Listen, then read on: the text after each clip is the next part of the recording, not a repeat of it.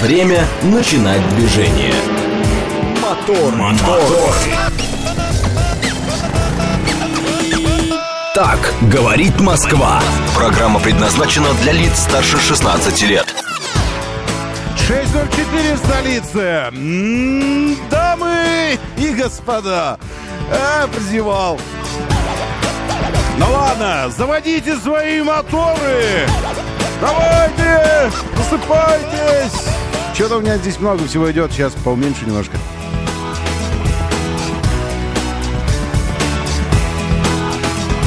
Пилюлю потому, что думал, что нашел. А она какая-то... Да. И думаю, что не нашел. И, на, и вот это, и тут все вот это. И вдруг вы здесь. Хорошо, что пришли. 11 мая на календаре. Доброе утро, здравствуйте. Минус 3 в ноябрьске. Так, чтобы если вдруг сейчас что-то, ну, вдруг сейчас что-то вот почувствовали, что вот что-то не, что-то не так, что-то не на своем месте, что-то вот как-то вот оно не складывается. Думайте про ноябрьск всегда. Про ноябрьск. 11 мая, минус 3. Пасмурно. Жесть какая-то ваш ноябрьск. Честное слово, Игорь Валерьевич, я не знаю, э, будучи молодым человеком, что бы меня там держало. Вот что бы я не, что бы я не свалил оттуда.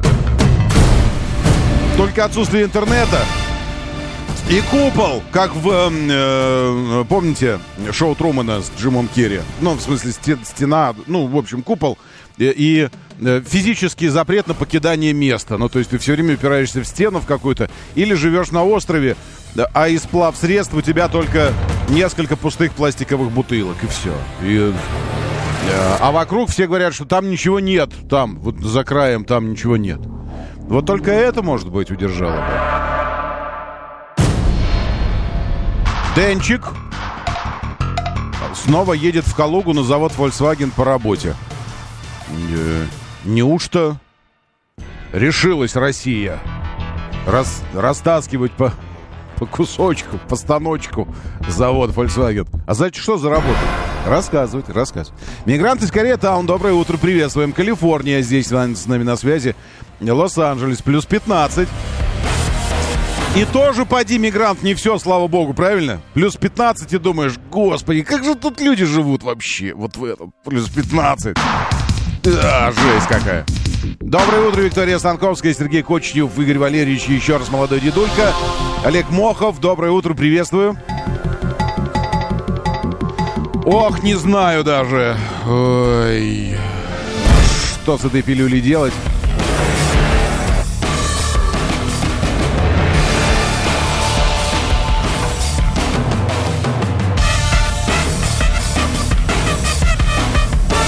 Ну, в смысле, я подозреваю, что она... э, она... э, ну, так себе. Я подозреваю. А зачем нам ставить ну так себе, чтобы потом вот это вот... Давайте лучше что-нибудь э, э, что-нибудь настоящее, проверенное. Э, ну, из того, что классика. Что уже там в аналах находится.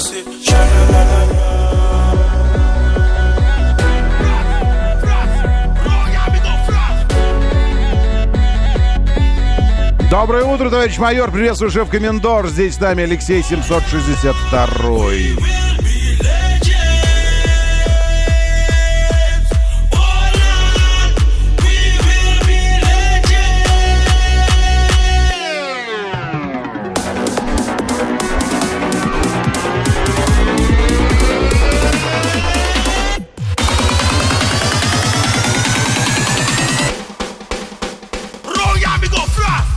Нет ли у вас молочка? Спрашивает мужчина. Ну, я спрашиваю. Нет ли у вас молочка? Нет ли у вас молочка? Так я спрашиваю своих добрых коллег каждый раз, когда они вечером последний допивают. Нет ли у вас еще молочка? Кофе без молочка. Это прямо... Вот так вот. Плазменный привет. Я не шучу. Шеф знает толк в приветах. Э, плазменный привет тете на Прадо, которая 80 по МКАДу держит левый ряд. Шеф, а она какая? Холодная? Не тетя. Плазма. Который привет бы.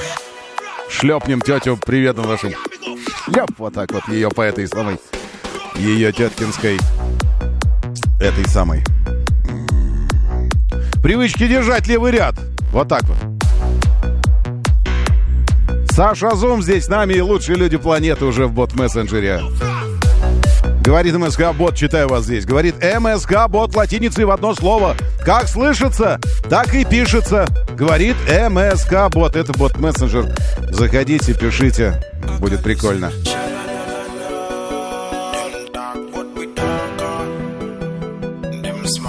we smarter. Them high but pan a skywalker. Mm-hmm. I can listen cha. Me the Godfather. Real fire starter. Me a the thunder.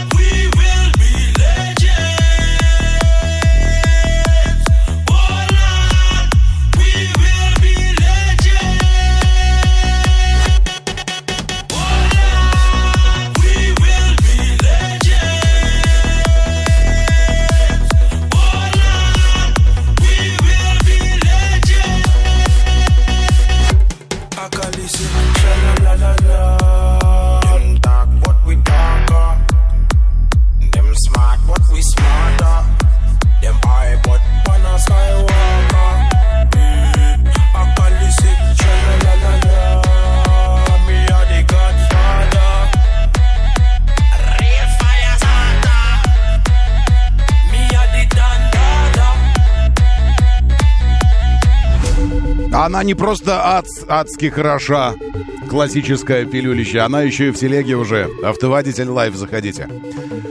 А чем вчера закончились поиски цены на Toyota из Австралии? Ничем. Вообще ничем. Зато я нашел сразу целую, целый сонм э, организаций, компаний, которые гоняют оттуда сюда, могут новую пригнать, могут с пробегом. Цены так себе, честно говоря.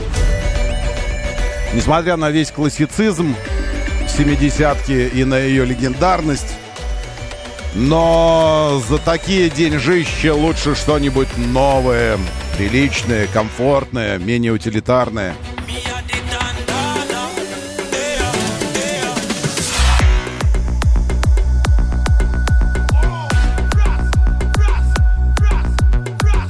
Два, раз, два, раз, два, раз, два. Наоборот. Неправильные цифры. 7, 3, 7, 3, 9, 4, 8. 7, 3, 7, 3, 9, 4, 8. По 495-му заходите. На эфир прямой здесь по телефону.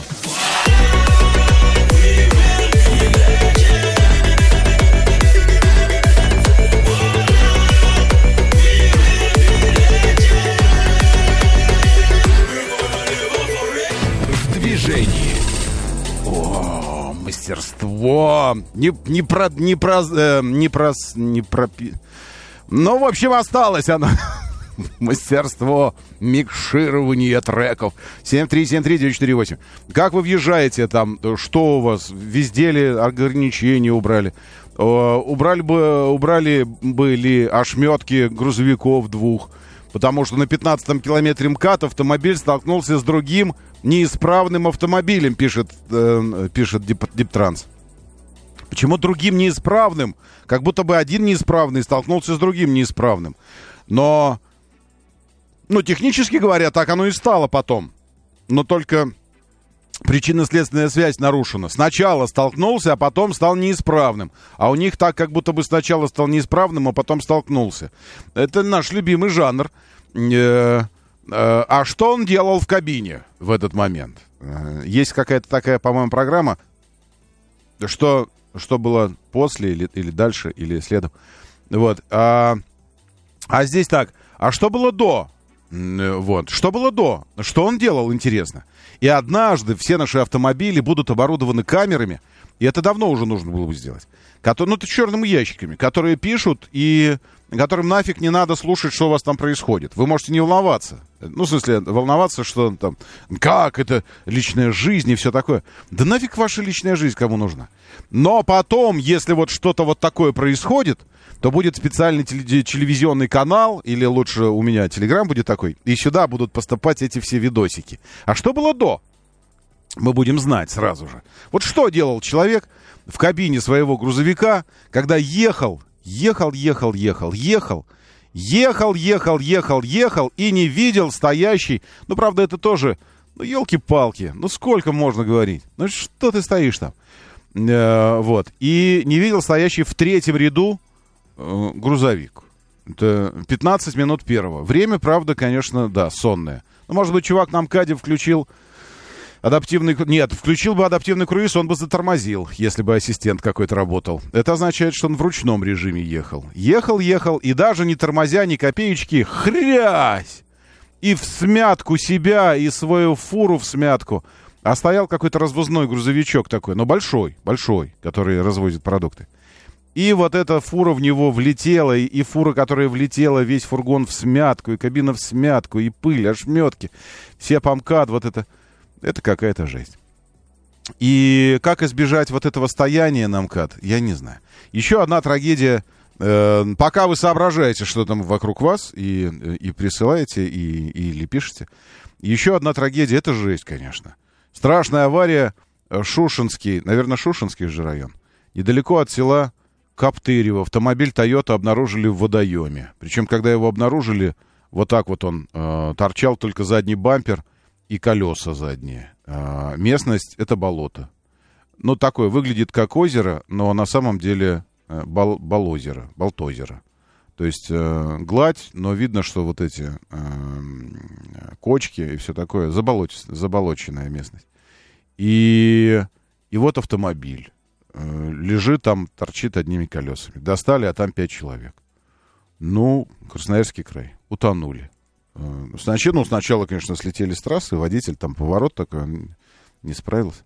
Вопрос, почему э, место из, изгиба дороги, изменения траектории и вот такое, такая ловушечка болотистая, и все это Э, не закрыто было отбойником каким-то мощным, это, это большой вопрос, конечно. 7373948, ну что вы там? Въезжаете, не въезжаете, как у вас? Ну вы что в самом деле? У вас авария уже вот в самом центре есть зачем-то. Что это за ДТП такое? Э, метро Арбатская. Это где съезд на Знаменку с Арбата. Съезжаете сразу. Здесь обычно стоят сотрудники ГИБДД, первый спецбатальон на, на спецтрассе первый. Они так все время такие, вот такие вот они. Такие, а что это? такое? Ну, потому что, ну, спецбатальоны, спецтрассы и все такое. Вот, и вот здесь прямо левый ряд, средний ряд, правый ряд. Но это не может быть такого. Ну, что это, левый ряд, правый ряд, средний ряд. Нет, это, вероятнее всего, не, неправда. Еще один значок у Смоленской. Э, вот прямо Смоленская, э, Смоленская площадь внешняя сторона, Новинский бульвар, Смоленская площадь, вот здесь. Это сразу после Нового Арбата, опять же. И еще один, значит, а что это такое? Съезд с, с Новинского бульвара на Арбат в центр тоже указан ДТП. Мне кажется, какие-то фулюганы. Яндекс, а ты проверяешь вообще эти э, данные какие-то? Потому что, мне кажется, кто-то фулюганит. А вот здесь точно есть, точно есть Лефортовский тоннель. Э, уже знаете где? В том месте, где вы вверх едете по Лефортовскому тоннелю, уже вот-вот вот свет в конце тоннеля. И здесь дорожно-транспортные происшествия. Такси перевернулся. Опа! Нет такого, э, нет такого, такой причинно- причинно-следственной связи. Перевернулся. Это означает что? Что он лежал на одном боку, а потом такой... и такой, и перевернулся на другой. Нет, его перевернули, и перевернул его водитель. Ну, то есть это другая немножечко этот, э, субъектность, объектность. Его перевернули, и смог справиться таки человек. В ровном тоннеле совершенно, спокойненьком, спокойненьком тоннеле, страшненьком, где ты едешь, у тебя сжимается все внутри, и ты думаешь, спаси, помилуй, хоть бы выехать вот поскорее. И такой сосредоточенный весь, чтобы выехать. И вот, видите, э, перевернулся. Да. Э, если у вас там, вы же все равно в пробке стоите. Пробень сейчас уже растянулась до шоссе энтузиастов. Вы по шоссе энтузиастов не, э, в смысле, не, не въезжайте в тоннель в Лефортовский. Нафиг вам это надо? Вы будете стоять весь Лефортовский страшный тоннель. Там страшно внутри. Нагазовано еще все вот это вот. И он весь страшный. Лучше верхом через Красноказарменную. Вот я вас предупредил и заранее уезжайте. Никто еще не уезжает, я смотрю. Сейчас по улице никто не съезжает. А зря совершенно. Потому что вам не в тоннель нужно, а в правые два ряда. Э, или наоборот, в тоннель. В тоннель, но в правые два ряда. Потому что вы потом отдельно так выезжаете на Красноказармину. Сейчас я вас научу. И покажу. По Красноказарминой поворачиваете налево. И... Ну, на Красноказармину. И выезжаете к Лефортово. И здесь улица Радио. По улице Радио съезжаете сразу на вторую Бауманскую. И по второй Бауманской вылетаете на Спартаковскую, сюда, где Бакунинская площадь, Спартаковская, по-моему, называется. Спартаковский переулок вот сюда. И здесь через Бакунинскую улицу и выскакиваете снова на третье кольцо прямо перед Русаковской эстакадой. То есть вы Лефортовский тоннель проезжаете верхом. Верхом, вообще без людей, без никого. Никого там нет сейчас. Не благодарите. Э, местные, э, не, не благодарите, что я переправил, э, перенаправил транспортный поток вот туда к вам. Опять такси. Но, но прикольно, прикольно. Так, Владимир Панин здесь. Доброе утро. Глюкоза, э, глокая наоборот Куздра. Здравствуйте. А что фура делала в третьем ряду? А, фура в третьем ряду. Ну, там технический намкат фура, это был второй ряд, потому что первый был уже съездом. А что они делают там все? Они там, они все, все там делали. Э, все то, что и остальные е, ехали. Значит, вы поняли, да, по Лефортовскому, как проезжать? В тоннель, в тоннель, но только правыми полосами держимся. Правыми. Потому что перевертыш, это не просто так вам разобрать. Это его сначала нужно снова на ноги поставить. Отшлепать его опять. Поэтому надавать ему по мордасам и отправить его оттуда. Еще Варшавка. И снова вот это вот место, где железнодорожная э, эстакада, верхние котлы и такой перекресток. Тоже, казалось бы, все видно, сверху едете, но все же видно сверху. Ну, ну, ну куда мчаться? Нет, снова ДТП, потому что кто-то не рассчитал.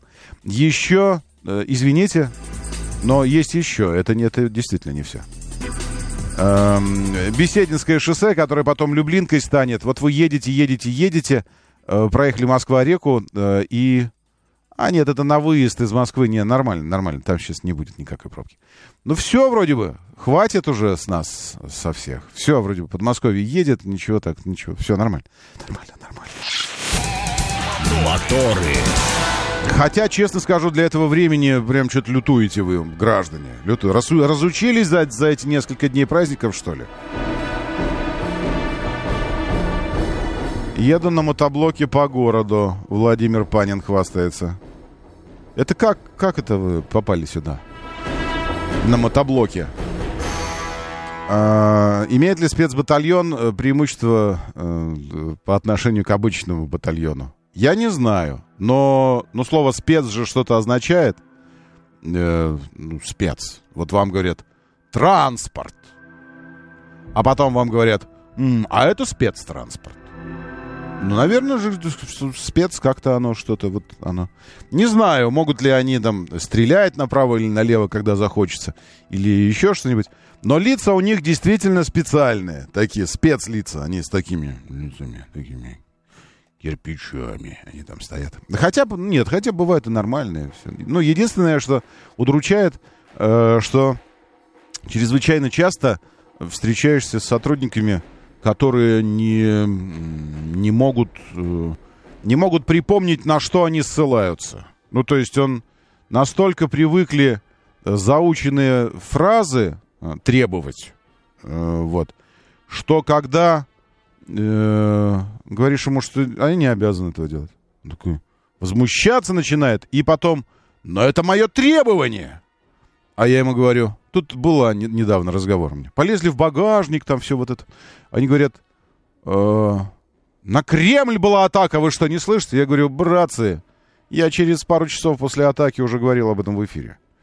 Э, я говорю, но нет никакой причинно-следственной связи между атакой на Кремль и багажником моего автомобиля. Вообще никакой. А если вы ее найдете, эту причинно-следственную связь, в таком случае вы легко сможете провести причинно-следственную связь между атакой на Кремль и моей гостиной. Поедемте ко мне в гостиную, проверим ее, говорю я им. Ну, то есть, в тот момент, когда появляется связь между атакой на Кремль и багажником моего автомобиля, появляется связь между всем, всеми моими э, помещениями, правильно? А вдруг там оно, я не, не, не перевожу с собой, а там держу. И вот им здесь нужно сослаться на что-то, что покажет серьезность намерений. А сослаться не могут. Не могут. Вот я такого задрота сыграл. Э, ну, просто вот, ну, потому что, ну, достало, потому что это был второй раз. Первый остановили за пять минут до этого, и, э, и, ну, в багажник не лезли. А эти остановили и в багажник тут же ко мне сразу. В багажник. Я говорю, а зачем? А что случилось? Вот что, что вызвало сейчас желание забраться в багажник? А если оно настолько обоснованное, поедемте, я серьезно говорю, ко мне домой, в гостиной проверим. В подъезде надо посмотреть. А вдруг там что-то, беспилотник лежит? Ну, там лежит. И вот здесь нужно знать норму закона.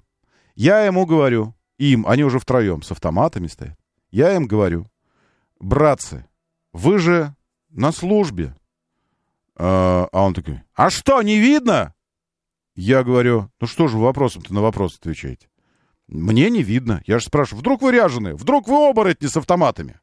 Вы же на службе. А что, не видно? Опять отвечает он мне. Я говорю, да что ж такое? Это вопрос, говорю я. Вы на службе. Значит, все ваши требования служебные. И они регламентируются. Вот я могу нести чепуху всякую, ахинею. Могу просто нести такую, просто на уши не натянешь. Вот это я могу нести. Просто потому, что я обычный человек из какашек, там, из всего вот этого. А вы на службе. И уж если вы что-то требуете, это потому, что это написано в распоряжении, постановлении, законе, в инструкции, еще в чем-то. Вот это, ну, правда же. И это нужно, нужно понимать. Потому что от себя нести всякую фигню я могу. А вы не можете. Ну, так уж устроено. Но в другом вы можете. Вы можете ко мне в багажник забираться, а я не могу к вам в багажник забираться. Ну, то есть, ну, здесь все уравновешено. Я могу нести всякую фигню, а вы можете в багажник смотреть. Но почему вы можете в него смотреть? Молчит. Ну, надо потому что мне. Вот надо, и все. Поэтому удручает немножечко то, что сотрудники расслабленные в у нас. И с задротами, с такими, которые вот так вот, если вдруг слушают, кто-то играет задрота, а кто-то нет э, э, начинают беситься сразу. Орать, выходить из себя и становиться обычным человеком. Ну, то есть, когда, э, ну, не знаешь ты, а не можешь отойти в телефоне, глянуть быстро, на что я сейчас ссылаюсь, быстро. Вот, и все, и начинаются психи, вот крики, все остальное. А это уже, конечно, нехорошо. Я ему говорю, вы же понимаете, видите, у меня регистратор висит. Ну что мы, ну завтра встретимся в кабинете вашего руководства, и стыдно вам будет. Вы орете на, на какого-то идиота. Стоите и орете. Вместо того, чтобы сказать ему два слова по делу, и все, и закончить этот бесцельный идиотский разговор. Ну и все. Так что такая история. Вот первый э, спецбатальон грешит таким. Они говорят, должно быть. Я говорю, не должно быть. Там про бумажку одну определенную, связанную с тем, что автомобиль тестовый. Он говорит, должно. А я говорю, не должно. Ну вот не должно, и уже два года как не должно. А он говорит, изымаю автомобиль, сейчас в эвакуатор писать. Говорю, давайте, но только мы сейчас начнем составлять же протокол, и вам придется указать на основании чего. Пошел сидеть в машине. Листал, листал, листал, листал телефон. Пришел, молча, дал мне на, документы мои, типа, уезжай. Убедился, что не должно. Ну, товарищи дорогие, Но вот это вот, это плохо, когда так у вас происходит. Все, минуточка, э, минуточка правды закончилась про первый спецбатальон. Но там начальник классный зато. Я вот из-за таких вот этих с начальником даже там познакомился. Доброе утро, да, слушаю, здравствуйте. Доброе утро, Роман Алексей Москва. Ну вот навигатор из Дубнино меня повел через Садовое в Новодмитровский проезд. Реально, значит, там на Трешкиной что-то серьезное. Ну, перевернулся вот, коллега ваш. Да, видите, в объезд придется ехать, но 5 mm. минут, 7 минут экономии даже, даже больше, 8. Ну во, вот во, давайте, держите, держите. А я вообще, вы знаете, предпочитаю, что даже если э, 8 минут стоять или 8 минут ехать, но дальше, я предпочитаю ехать. Потому что стоять все равно, когда стоишь, минута за две идет. Вот, а это... Ну, про путевой лист, конечно же, Ренатович. Это путевой лист, все, ну, это все. Я объясняю, что нет, это я же не работаю с ним. Ну, неважно, ну, не важно, не важно.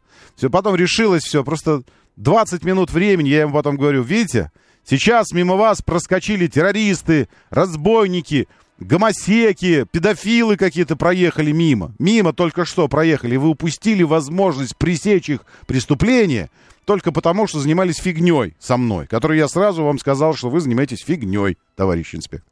Он не поверил. Еще раз, третье транспортное кольцо. Выезд из Лефортово уже на пути к Спартаковской площади, на пути вверх к Русаковской эстакаде. Дорожно-транспортное происшествие. Ехал, ехал, ехал, ехал. И, хоп, перевернулся таксист в Лефортовском тоннеле. Извините, я ерничаю по этому поводу, потому что это глубочайший идиотизм. Простите меня, пожалуйста. Но это глубочайший идиотизм на ровном месте переворачивать автомобили. Это просто вот, ну, за, запределье.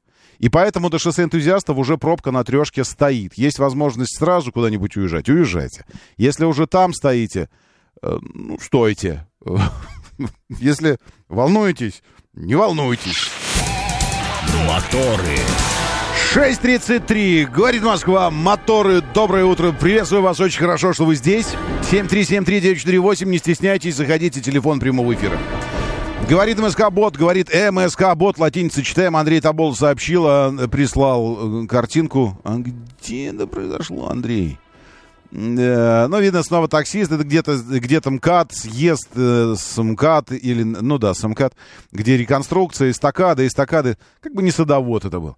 И, и вот там вот все это, и таксист въехал в фуру в какой-то. Здравствуйте, Роман, вы знаете, как бы я разговаривала как аудитор, это Елена Искунцева. Я бы сказала, господа офицеры, благоволите сообщить мне пункты абзац закона, вот. которые я нарушаю. У каждого своя же сумма знаний. И она такая, они такие, ну началось, ну все, приятно. И они отползает и просит поцеловать ручку. Да. А, ну спасибо. Вы видите, какая вы прекрасная.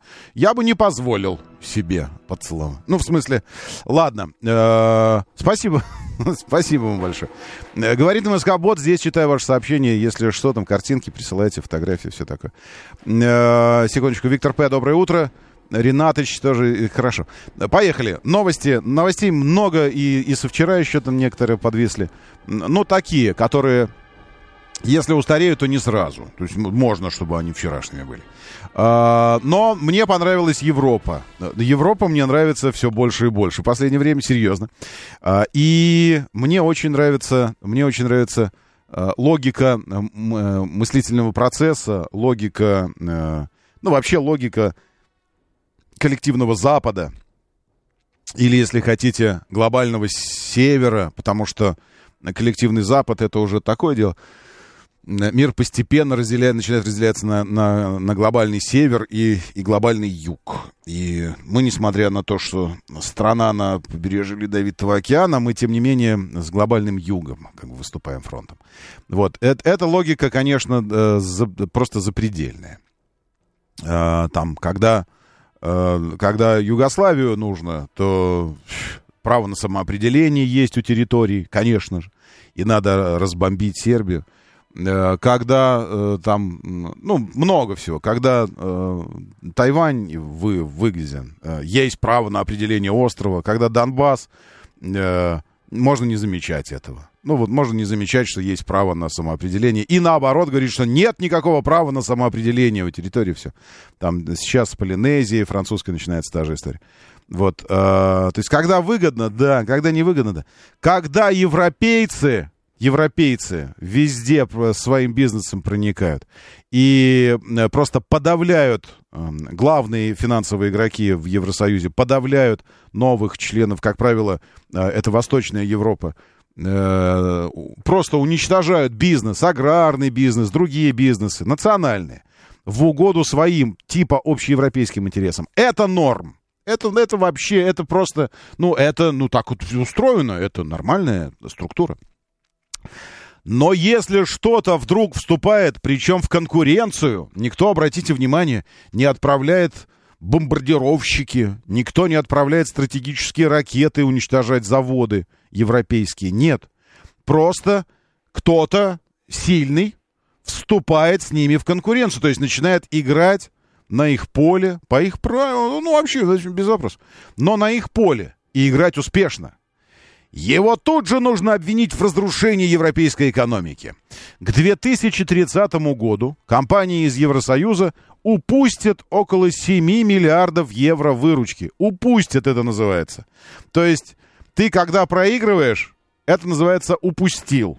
Ну, вы вышли играть на, на футбольное поле, и вам заколотили 6 мячей. И вы такие говорите, да, мы, конечно, упустили 10 мячей. Упустили возможность им заколотить. Нифига вы не упустили, вы проиграли. Алло, это не упущенные возможности, это проигрыш.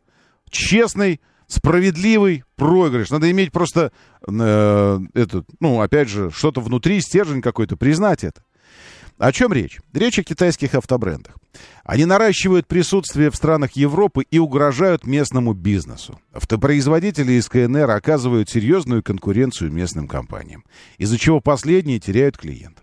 То есть, то есть, э, ну как теряют клиентов? Э, есть замечательная э, картинка, такая карикатурка, называется «Аэрофлот теряет пассажиров» и там такой летит самолет, у него дыра в борту, и такие, выпадают люди оттуда.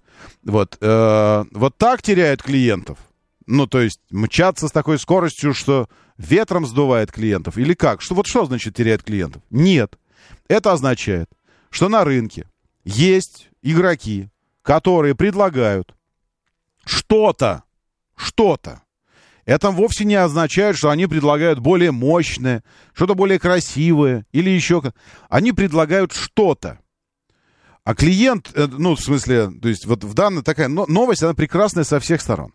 То есть европейские производители считают э, своих клиентов стадом. Это такое стадо. Ему показали что-то там такое, э, погнали в другую сторону палками, оно в другую сторону пошло. Ну, то есть лишили, лишили вообще способности мыслить, выбирать, анализировать и принимать аналитические решения свою аудиторию. Их увели у нас просто. Никто вас ничего не уводил. С вами просто стали, вы просто расслабились за 250 лет существования своей компании. Вы знаете, Peugeot существует, э, компания выпускает автомобили уже почти 300 лет. Вы что, не знали? Ну, загуглите историю эту. Вот, и да, да, да, да, да, да. В те времена, когда мы здесь флот ставили свой, там вот это, ну, пытались там у нас, эти, войны, крымские, все это. Они автомобили Peugeot уже штамповали просто, там, 308 это все на свете. Вот, и, и вот это вот, и вот это вот, так жалкое, жалкие попытки скулить в тот момент, когда с тобой только начали, только-только начали играть по-серьезному, это, конечно, э, удручает. И вот эти вот, и вот эти вот люди э, значит, пытались учить уму-разуму, что-то рассказывать. По мнению экспертов, китайцы научились делать качественные автомобили и в то же время недорогие, которые все больше нравятся покупателям. При этом спрос на европейские модели в Китае продолжает стремительно снижаться. Потому что... Давайте это спросим, почему. Потому что в Китае живут те же люди, которые умеют считать деньги. Они просто смотрят, чего сколько стоит и что за эти деньги ты получаешь. И поэтому, если уж европейцы оценивают китайские автомобили, пересаживаются на них с большей охотой, чем на европейские, то что уж говорить о китайцах, с учетом того, что в Китае эти автомобили стоят в два раза дешевле. По данным экспертов, многие европейские автопроизводители сегодня страдают от, от импорта китайских машин. Наибольшую конкуренцию составляют электрокары.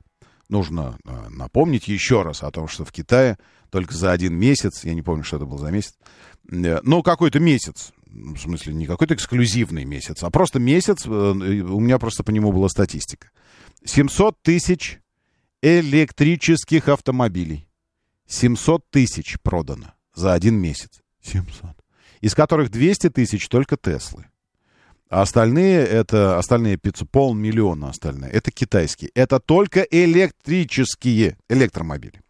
Поэтому что здесь еще добавить? Э, да, в случае отсутствия действий европейские автопроизводители, они что, что они хотят? Э, необходимо срочно разрабатывать собственные технологии для производства аккумуляторных батарей. Догонять нужно Китай. Прикиньте? Вот так вот спали, спали, спали.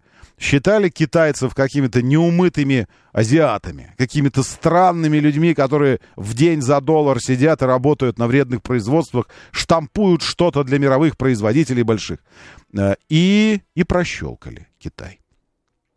Значит, надо производить, надо догонять на территории Евросоюза в случае отсутствия действий европейские автопроизводители рискуют в течение 7 лет потерять около 7 миллиардов чистой прибыли. К 30 году аналитики оценивают общий ущерб от импорта китайских машин в 24 миллиарда евро. Ну что значит ущерб? Елки-палки. Ну проиграли, проиграли, все. Ложитесь, надевайте бумажный пакет на голову и помираете. Больше всего пострадают Германия, Словакия и Чехия. Экономики этих стран э, максимально зависят от автомобильной отрасли.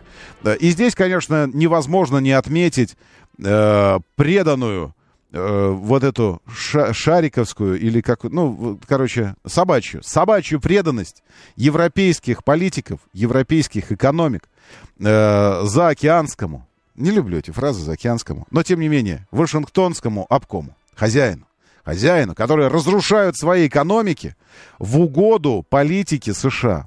Уже разрушили свои экономики которые заставляют своих производителей перебираться в Штаты. Там, типа, хотя бы есть какой-то штат, этот шанс выжить. Только лишь для того, чтобы соответствовать фарватеру политики.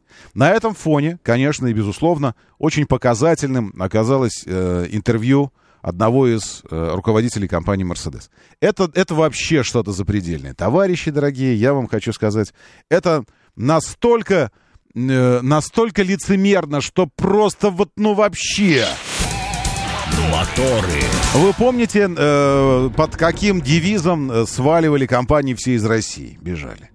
Что это страна-агрессор, что э, мы такую, такую неприязнь испытываем личную, что кушать не можем, и спать тоже, и точно оставаться на этом рынке мы не можем, потому что агрессор, что мы таких агрессоров никогда не видели, э, а мы такие, а Гитлер чей? Они такие, то было давно, это не важно, и вот это все.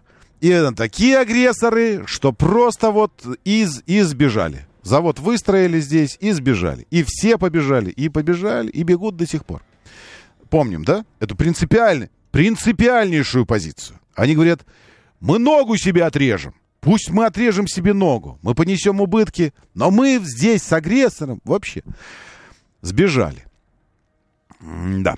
Потом э, босс немецкой марки э, Mercedes. Это Mercedes марка такая. Его зовут Ола Какоитус. Нет, Кали... Кали... Калениус. Господи. Кто ты такой? Кто ты? Представься, тварь. Ну, в смысле, нет. Сейчас мы посмотрим на Ола, на этого. Секундочку, я сейчас картинку открою. Ола.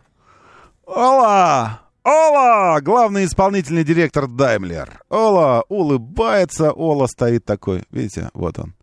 Он, он э, рыжий. Он рыжий с веснушками такой, похож на финна как. Значит, швед. А, он не, не финн, он швед.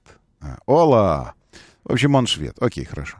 Значит, что, что говорит товарищ швед? Товарищ швед говорит принципиальную позицию. Как мне закрыть рекламу? Все. А, где принципиальная позиция шведа? Вот она. Вот она. Он дал обстоятельное интервью газете Bild и ответил на вопрос журналиста, что станет с бизнесом Mercedes-Benz в Китае в случае угрозы военной диктатуры демократической соседней стране. Перевожу на, перевожу на понятный демократический, с, немецкого демократического на, на человеческий язык. Он говорит, что будет в случае, если Китай агрессивно нападет на Тайвань? Он говорит. что будет в этом случае с бизнесом Мерседес в Китае. На что Ола отвечает. «Э, уход из Поднебесной был бы немыслимым для всей немецкой промышленности. Э, журналист напомнил Оле Каллениусу, что Мерседес ушел из России. Э, на фоне на фоне заявлений руководства Мерседеса, что агрессор, и мы не можем, нам воздух здесь, дышать нечем, надо уйти. Однако топ-менеджер немецкой марки дал понять, что аналогичный сценарий в отношении Китая не рассматривается даже в случае обострения политических разногласий и напряженности. По мнению Олы, основные игроки мировой экономики, Европа, США Китай, должны не конкурировать друг с другом, а взаимовыгодно сотрудничать. Ну как вам такое? Что вы скажете на это? То есть, э, значит, из России жить не можем здесь, сбежали, вот это все. Ему говорят, а вот Китай сейчас на, на Тайвань нападет. Что вы будете делать? Не, мы не, мы не уйдем из Китая. Это немыслимо, чтобы мы покинули Китай. То есть, в общем-то, принципиальность не такая уж и принципиальная, нужно отметить, позицию. Вот эту гнилую, мерзкую, вонючую позицию про то, что Ой, да, да, ну, в общем, не хочу. Одним словом, вот, так, вот такой Мерседес. Это, это принципиальный бизнес. Это, это просто супер офигенский. Секундочку, сейчас, где еще здесь про китайских автопроизводителей. Э, окей. И кто-то у меня здесь был еще, сейчас я в новостях посмотрю. Вот, вот, вот. Это, конечно, про этот. Про, э, про то, как, как воздух здесь, ну, не очень, ну, а, а, агрессия в воздухе здесь как это. Для европейцев невозможно просто здесь находиться. Шкода отчиталась о снижении прибыли на фоне покидания российского рынка. Прибыль чешской компании «Шкода» обрушилась на 43% из-за ухода из России. По словам члена правления «Шкода» Мартина Яхна, который назвал причиной падения прибыли уход с российского рынка. 22-й стал для автопроизводителей самым тяжелым в истории. Самым тяжелым. Однако теперь марку ждут только светлые дни. Наконец-то мы потеряли пол... половину прибыли. И рынок, и заводы, и, и обслуживание, и клиентскую, и всех потеряли. Но теперь ждут светлые дни. На чем основывается это шизофреническое ожидание светлых дней? Непонятно, но не, неизвестно. Вторым фактором снижения прибыли стало сокращение продаж новых автомобилей на еще одном крупном рынке. На каком, как вы думаете? В Китае. Э, в компании не уточнили размер прибыли в абсолютном выражении, но пока известно, что на 43% она меньше, чем в 2021. Это за 42 Согласно финансовому отчету «Шкода», за прошлый год операционная прибыль составила 628 миллионов евро, а в 2021 1 миллиард 83 миллиона. Шкода э, поставила бизнес в России на паузу весной прошлого года. С тех пор автомобили в стране не производились, официальные поставки прекращены. Остановить деятельность в России больше года назад потеряла 700 миллионов евро. Глобальные продажи на, э, на 17% сократились. В марте 23-го стало, что Шкода вычеркнула Россию из списка приоритетных рынков. Э, но как сказать, кто еще кого вычеркнул? Это, это большой вопрос. Кто кого вычеркнул? Шкода вычеркнула Россию или, или Россия вычеркнула? Машин мало, гонять все на родину уехали, проблемы пробок решились. Андрей Табол, да, может быть. Доброе утро, Трупанов, Сергей. Э, бизнес есть бизнес. Извини, Пятачок. Ну да, бизнес, бизнес есть бизнес. Нет, понимаете, в чем дело? Э, я, я не против. Ну, в смысле, э, вот вы сейчас говорите про бизнес есть бизнес. Но это не так. Это не так. Э, это... Если бы это было так, это было бы понятно. Если бы это было так, это, это вписывалось бы в какие-то рамки определенные, ну, в, как, в какие-то стра- стратегии. Но и то, что происходит с, эм, с Европой э, и, и отношениями Европы э, к России, э, это не вписывается вообще ни в какие рамки. Ну, то есть здесь причинно-следственной связи в событиях, какой-то логики, а значит и, как бы это сказать, а значит и э, понятных перспектив развития отношений не существует. И вот это, э, это меня потрясает. Это, это просто э, ставит в какой-то ну, ты, ты, ощущение такое, что ты встречаешь вот бубнящего что-то сумасшедшего в метро. Вот не существует стратегии, которые для тебя были бы понятны, вот как сейчас э, выстроить отношения, чтобы ты мог сказать, что через минуту будет вот это. То есть ты, у тебя есть некая стратегия, и ты понимаешь, что вот сейчас коммуникацию можно затеять с ним, если надо там зачем. И она будет предсказуемой, и через минуту будет вот это, и действительно вот так и будет через минуту. Нет, может быть что угодно, потому что нет никакой логики развития процессов. Ее не существует, этой логики. Э, и вот это, это э, гораздо более, более масштабная беда для Европы, чем если бы они были настроены просто э, чисто по-акульски бизнесовски. Типа только бизнес и все. Потому что если бы это был только бизнес, никто бы не ушел из России. Если бы это просто бизнес. Если бы это была политика, э, только политика, это тоже было бы понятно. Ну, но это и не только политика, и не только бизнес, и не только личное что-то, и не какие-то обиды. Это что-то совсем запредельное. То есть разрушение своих стран, своих экономик, разрушение всей коммуникации, при том, что у тебя прямая граница с этой страной, с колоссальной страной, с которой тебя связывает э, многовековая история, которая и приходила к тебе с пушками и, и, и воевала, тебя ставила на колени, и потом вы дружили, а ваши императоры кровные родственники были, и все вот это вот. Колоссальная история связывает с этой огромной страной.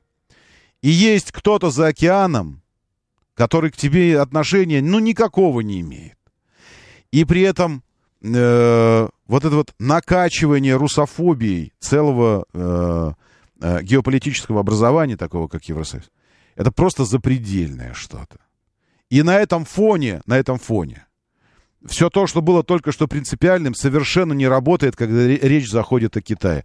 О настоящем конкуренте, о настоящей головной боли и проблеме, которая может случиться с европейцами, с американцами. Настоящая, действительно серьезная проблема настоящая.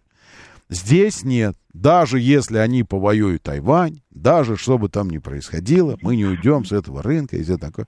Ну, как это назвать? Ну, только вот каким-то неэфирным словом. Доброе утро, я слушаю, да, здравствуйте. Доброе утро, Роман. Доброе. А нам с этого какой, вот профит, я хотел сказать, мы же опять ничему не научимся. Китайцы сейчас придут, мы все равно свою промышленность не, не поднимем. Ни чехи нам вот не помогли, ни французы. Вот мне нравится ваше настроение. То есть у вас что бы ни происходило, значит, а надо лечь и помереть нам. Ну почему лечь помереть? Ну а что? Ну вот ну, я, я, вы же сейчас это говорите, ну, а нам-то что с этого? А что, что хвалить чужое-то? а кто, да, что, что, что сейчас я хвалил? Скажите, что я сейчас похвалил? Вы сейчас хвалите китайцев, они вот молодцы. В смысле, все это время говоря о Европе, по-вашему, я хвалю китайцев? Геннадий, елки-палки. Послушайте, ну серьезно, у вас какой-то переводчик сидит э, с этого, с обычного на ваш Геннадьевский. Ну правда. Сейчас, сейчас речь вся моя, весь спич был посвящен э, позиции европейцев. Вы услышали похвалу китайцев. В какой момент китайцы у меня здесь появились? Началось с того, что Европа скулит, что Китай захватывает их рынок. Продолжилась все позиция Европы по отношению к ближайшему соседу, с которым нужно налаживать отношения и постоянно находиться в мире. Вы услышали здесь какую-то похвалу китайцев. Геннадий. Э, ну, в смысле, извините, пожалуйста, я, мне сложно это оценить. Это, да. Доброе утро. Да. Доброе утро. Да, я Доброе утро, Роман. Доброе. Я вот из ваших слов услышал то, что нужно немножко поднять пятую точку все-таки с дивана, перестать ныть, что мы ничего не можем, и что-то все-таки начать делать. На заводы пойти, получить образование, детей научить воспитать. Абсолютно. Ну, ну естественно, а, конечно. А вот профиты мы будем получать тогда, когда мы будем конкурировать на мировых рынках, например, когда у нас будут свои машины, mm-hmm. которые могут конкурировать по цене, mm-hmm. по качеству. Согласен. Вот мне вот это вот показалось. И в этой связи, и в этой связи, понимаете, в чем дело? И в этой связи мне очень непонятно, когда, э, когда у нас есть реальный, реальный э, пример того, как с, с нуля пытаются выстроить да, используя, используя опыт, ну, то есть не, не создавая в течение 10 лет там свою автомобильную платформу, а взяв что-то китайское, пытаются построить свое, я имею в виду «Москвич». Ну, по сути, и весь, можно использовать и весь негатив, весь негатив людей, которые не сталкивались с москвичом и никогда не купят его, и не рассматривают, и ездят на ржавых своих кашкаях, и при этом столько негатива, вместо того, чтобы поддержать начинание, хотя бы, хотя бы на уровне мнений, мнений, оценок хотя бы. Ну как, как в такой атмосфере может что-то расти, когда оно только-только начинает, вот это вот, знаете, вот это зернышко только из него вылупился, маленькая зелененькая точечка такая, что должна потом росточком появиться, а его затаптывают уже, уже затаптывают стадо какое-то. Ну как в этой, в этой связи вырастет что-то? У нас, к сожалению, вот э, такое мнение складывается, что если кто-то чего-то начинает делать, пусть даже и первые шаги неустойчивые, да, то его не нужно поддерживать, его надо всегда загнобить и сказать, что у тебя ничего не получится. Вот я... Вот почему так, я не знаю. Ну вот и я тоже не... Спасибо вам большое. Вот я не знаю. Вот сейчас, видите, э, а нам-то что с этого, когда мы свое начнем делать, когда мы начнем делать свое, когда у нас появится свое. Окей. А как здесь может появиться свое, если вам говорят на старте, на старте сказали, сейчас предприятие запускает выпуск автомобилей на базе технического донора. А, но уже в течение первых трех лет мы э, разрабатываем... Вот, э, вот начинается, Ренач. Это зернышко борщевика. У вас что, Ренатыч, машина времени есть? Вы уже сгоняли на 10 лет вперед и увидели, что из него выросло? Ну, послушайте, ну если у вас в голове какаха, и вокруг вы видите одни какахи, ну что вокруг вас должно вырасти? Ну, объясните мне. Ну, если вы молоток, то вокруг вас все превращается в гвозди. Ренатыч. Вы хотите быть вот таким простым, незатейливым инструментом, молотком. Вот я говорю, только появилось зернышко, малюсенькое. Это, это зернышко борщевика, давайте его растопчем. Тогда не нойте, что ничего не растет здесь. Ну что вы ноете тогда, я не могу понять.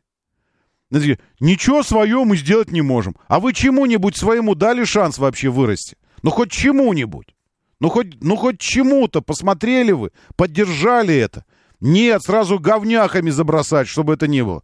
Нет, сейчас сразу коррупция будет. Нет, сразу это китайщина выпускает, а оно ничего не вырастет. Не, вот это никогда никогда не будет. То есть ощущение, что вы что, в петле времени, что ли, живете? То есть думаете, если оно развивалось так предыдущие 20 лет, то оно дальше должно 20 лет так развиваться? И будет так развиваться? Я, когда про Китай вы говорите, у вас нет ощущения, что э, сейчас, говоря про Китай, вы немножко упускаете одну маленькую незначительную вещь, что еще 50 лет назад в Китае не было вообще никакой автомобильной промышленности. Вообще никакой. В принципе, никакой. Ну, ладно, не 50. Ну, 70 лет компании ФАВ в этом году. 70. А 65 Хончи, первому производителю легковых автомобилей в Китае. 65 лет только 65 лет назад начали строить. И, э, и, и вот что сегодня есть.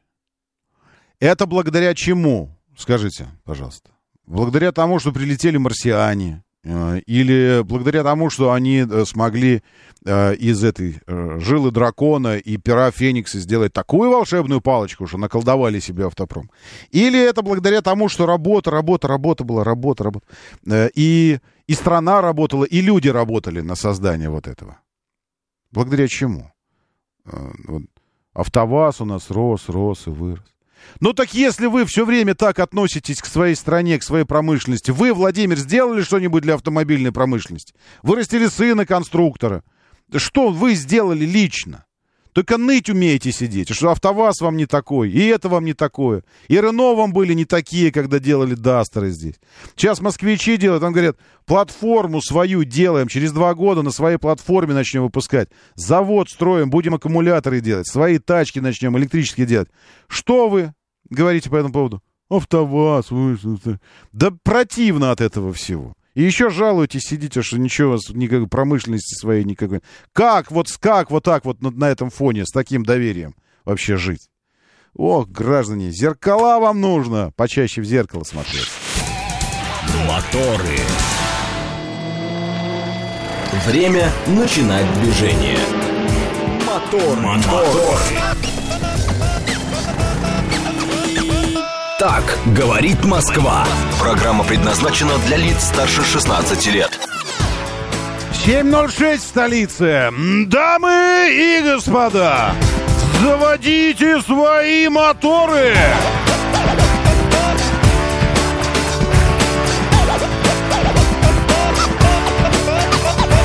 Это четверг, 11 мая на календаре. Здравствуйте, доброе утро, приветствую вас. Зовут меня Роман Щукин, и у нас здесь программа о лучших друзьях каждого мужчины, о логике, здравом смысле, вселенной, женщинах, редко очень, ну и, и, и вообще. Будем ли мы говорить о, э, про таксиста в Лефортовском тоннеле? Э, говорить, говорить не будем, мы будем смотреть. Я вам показываю таксиста в Лефортовском тоннеле. Э, в общем э, и целом нужно сказать, что мы уже настолько поднаторели в данных вопросах, и мы настолько уже опытные, что примерно, примерно представить себе физику процесса можно, тем более учитывая саму геометрию Лефортовского тоннеля. А геометрия у него усеченной трубы. Это труба, потому что она и была трубой, потому что комбайн, который копает тоннели, он имеет э, этот, э, сам э, этот, что там вгрызается у него? Как это называется? Но, в общем, то, что вгрызается, оно круглой формы. Э, вот он поэтому и круглый. Э, вот. А потом дорогу проложили, коммуникации снизу, и он усеченный, но он труба. И поэтому, если разогнаться быстро, вспоминаем всевозможные эти парки аттракционов, где на мотоциклах э, в металлическом шаре ездят люди по стеночкам. При должной скорости и при выборе правильного угла можно спокойненько... Он люди в черном вообще по потолку ехали тоннели. И, между прочим, э, э, болит Формулы-1 так и может делать. У него настолько прижимная сила э, огромная, что при определенной скорости она выше массы самого автомобиля. И болит Формула-1 может ехать вот по тоннелю, вот так в Лефортово, он мог бы, мог бы так через стенку так и, и на потолок, и по потолку ехать спокойненько себе, потому что его прижимало сильнее, чем, вот, чем отталкивало. В общем, э, как мы и предполагали, таксист использовал э, круглую, закругленную форму стен для того, чтобы опрокинуть автомобиль. С кем и чего он выяснял, это осталось за кадром. Мы видим только уже финал драмы. Финал, э, финал, э, ну, уже борьбы. Это точно была какая-то борьба, потому что он куда-то мчался, и такое ощущение, что он даже целился в одного из участников движения. Вот мы видим эти два автомобиля. Э, в миллиметре проскочил, то есть такое ощущение, что он э, справа влево двигался, справа влево, и в какой-то момент он проносится по самой левой обочине, но уже идет дрифтом. Уже э, левым боком идет вперед, как бы. И, естественно, вращательный момент, точнее, момент маятника, бросает его вправо, и он делает хоп, запрыгивает на стену и бьется потом. Причем не повезло ему. Так бы он спокойненько опрокинулся и пошел бы на крышу, и крышей бы уже по асфальту. А там, видите, там э, вход в аварийные помещения, тоннели какие-то. Вход такой. И стена не гладкая, а у нее строение такое из стены торчит. И надо же так судьбе распорядиться, что он на стену взобрался, опрокинулся, и вместо того, чтобы снова упасть на дорогу, врубился прямо в, этот, в это строение, которое торчит из стены. Э, но вот это, конечно, бам, и бьется в это, в это строение. Э, он реально, это, это реально какие-то выяснения отношений были, потому что он мчался, и ощущение, что он бился вот в этот автомобиль. Вот видите, сейчас еще раз я отмотаю. А, пауза. Пауза. Вот проносится перед нами один таксист, вот, и второй. И он э, уже жмет на тормоза, автомобиль уже в занос вошел. То есть, по ощущениям, э, Volkswagen какой-то Polo или Rapid, ну, что-то такое, э, комфорт класса. И... А он, может, даже задел его. А тот, кто опрокинулся, это что-то похожее на Camry или К5, ну, какой-то комфорт плюс. Опять, опять мы видим, что в том, в том тарифе, в который мы сбежали от беспощадного отсутствия профессионализма, от беспощадного отсутствия гигиены и ну, вообще всего, сбегаем от, от того класса из, из эконома, бежим повыше, повыше, повыше.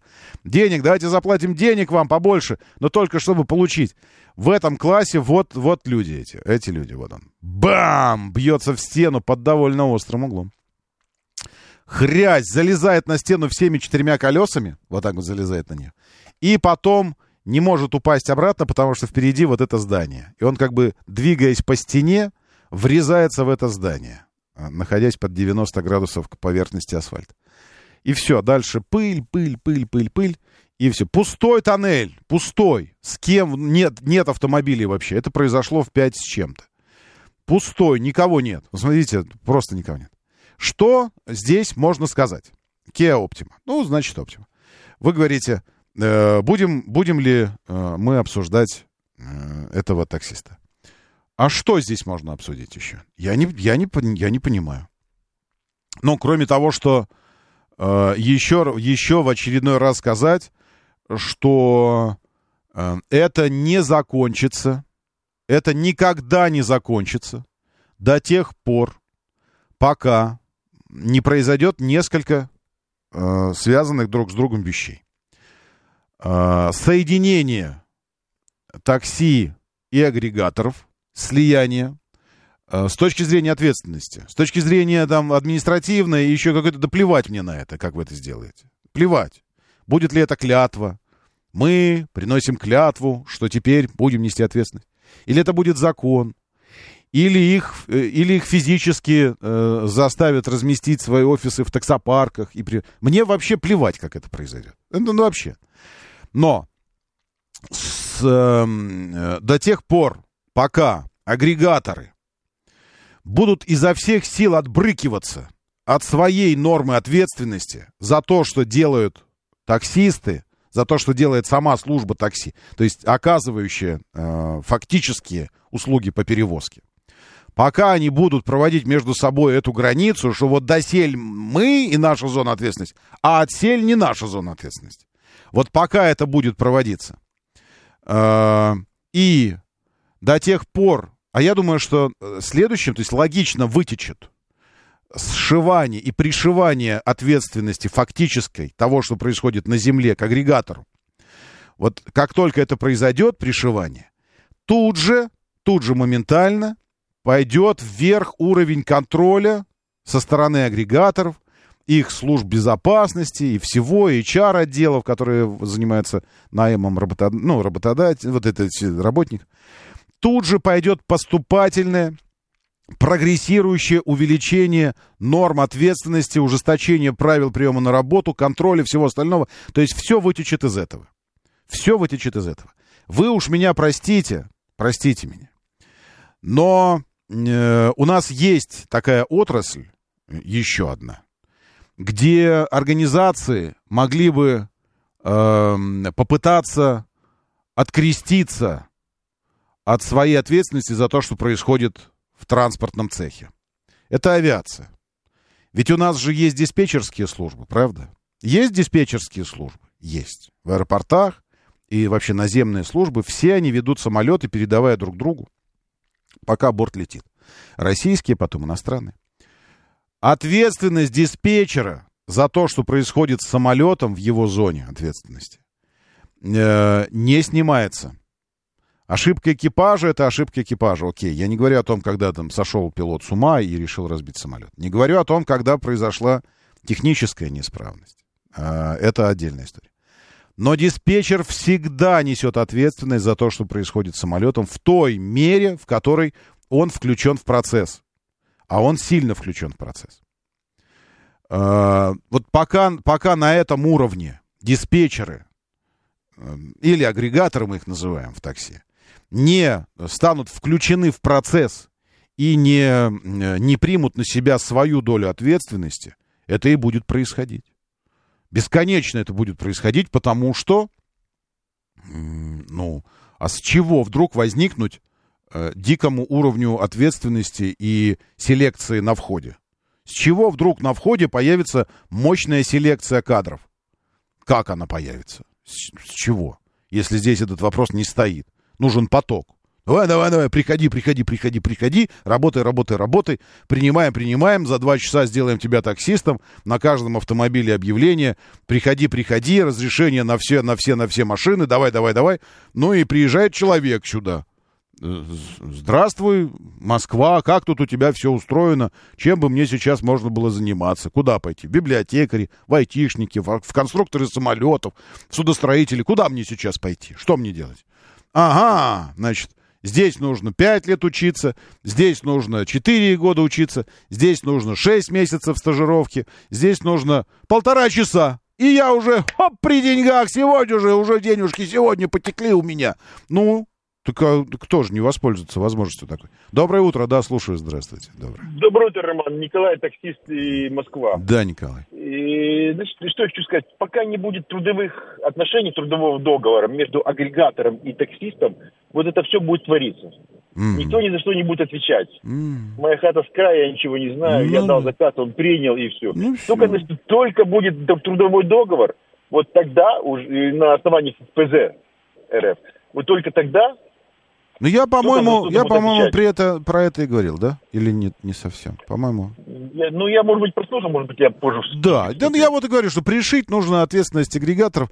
То есть, как там, через трудовой договор, вот это все. Я, э, я говорю э, большими мазками, э, этими, соскобы, соскобами большими. Ну, в смысле, я формы определяю. То есть, мне кажется, что все это как, как и любые любые, превышение полномочий, э, перегибы, использование служебного положения, безответственность и все остальное. Все это происходит из-за должного контроля и должной рабочей схемы и ответственности. Вчера мне привезли э, тумбу. Я нашел таки тумбу под телевизор, заказали, все ее делали, делали, делали везли аж, аж ну, там откуда-то из каких-то областей, чуть ли там, я не знаю, из Калуги, ну, не знаю, из Рязани. Ну, в общем, откуда-то везли. Сделали, везли. Наше российское производство по лекалам все выпиливают иностранно. Очень красиво выглядит, все дерево натурально. Все. И это, но, но наше. Наше. Я принципиально не покупаю ничего даже, чтобы... Даже если братушки сербы делают, все равно нет, потому что как только не наша, цена сразу почему-то в два раза выше, непонятно за что. Поэтому только наш. Везут. Вот они везут ее тысячу километров, не знаю, 600, 300, ну сколько это километров они везут. Везут, везут, везут, везут, привезли. Привезли, выгружать, выгружаем. Все, телегу подвезли, все, выгружаем. Я заглядываю в этот кузов, и там лежит всего четыре коробки. Четыре коробки. Две из них мои. Господи, какой же я идиот. Ну, сам виноват. Но мне в этот момент посмотреть в бумажку, сверить номер заказа и сверить его с номером заказа на коробке. Но я доверяю этим чувакам, потому что они взяли это на производстве. У них все бумаги по этому поводу. Они выгружают, он отбирает, ходит на коробке. Отобрал две мои. Выгрузил. Я их погрузил. Их подняли, привезли.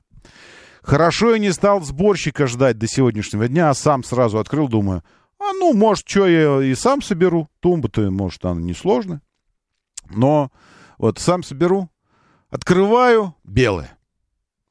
А у меня темно-серая. Она белая. Звоню им. Говорю, так и так. Могло такое случиться, что вы мне не мою. Сейчас перезвоню. А я смотрю уже на коробку, сверяю с бумажкой со своей. Ну, так и есть. Последняя цифра не моего заказа. Да, простите, извините, мы вам не то. Но из двух тумбочек отдали мне не мою. Я сам, Пентюх, виноват, конечно. Но подозревать, что тебе люди, мастера выгружают смело, отбирают твое... Ну, ты думаешь, наверное, они знают это. Почему это происходит? Потому что и я тоже не стал писать кляузу, жаловаться на них, требовать компенсаций. Коробки открыты, а были запакованы пластиковыми лентами. Мне надо скотч брать свой. Она тяжелая, как слон. Запаковывать это все заново. Все это собирать, опять спускать, это все это делать. Почему? Потому что они могут это сделать. Они могут не смотреть, что они выдают людям. Могут. Потому что никто из нас потом в итоге всем жалко, о, работяги поднимаются. Ну, так вот и я тоже спустил, вот так вот. Вместо того, чтобы надавить, потребовать и все остальное. Потому что думаешь, ну, люди, ну, что ж, человеческий факт, всякое может быть. И вот это вот все. Могут это делать и делают. Все, потому что люди так устроены. Вот пока сколько могут, сколько могут на, наговнять, вот будут говнять сколько могут. Оставь метр возможности говнять, метр наговняют. Километр оставь наговнять, километр. Человеческое вот это вот э, стремление говнять, оно словно газ, занимает весь предоставленный объем, весь предоставленный. Поэтому таксисты занимают весь предоставленный объем э, идиотизма. А сейчас он огромный, позволяет опрокидываться в тоннелях просто так. Просто на ровном месте. Нужно жестко сократить объем для возможного заполнения идиотизма. Как это сделать, я уже, по-моему, сказал. Так что приступайте! товарищи агрегаторы, законодатели. Но таки что? Из Калининграда доброе утро. Не, не Крунц, Прунц, Крунц какой-то, да, как вас называют? Калининград. Так было, есть и будет. Российский город Калининград. Заноза в жопе Европы. Правильная, наша. И, и жаль, что одна. Должно быть побольше таких, конечно. Доброе утро вам, калининградцы. Малос, мало, Малостука здесь с нами. Илья 572 мастер. Доброе утро, Бузыкин. Антон Александр Сазыкин. И лучшие люди планеты в нашем бот-мессенджере. Читаю вас здесь. И приятно от этого. Говорит МСК-бот латиницей. Говорит МСК-бот.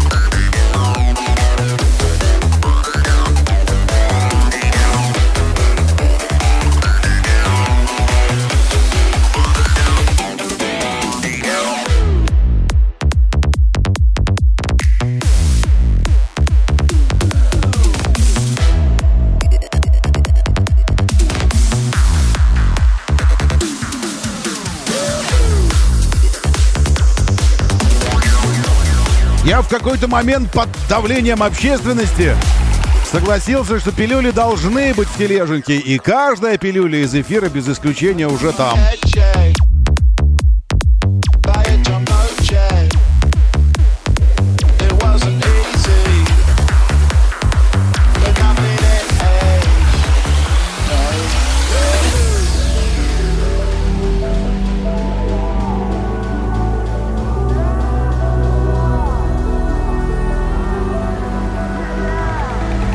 Перевернули, похоже, обратно таксиста в Лефортовском тоннеле и увезли уже.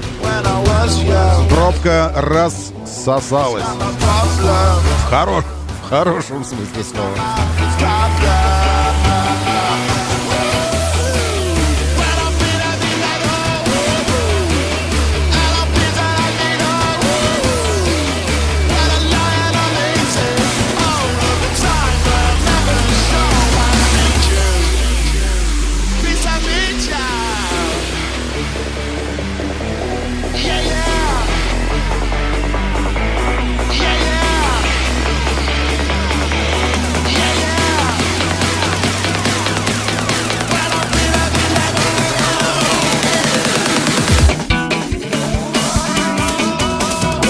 И она не настоящая, натуральная. Ризориус говорит, не пятница же вроде, а что пилюля такая?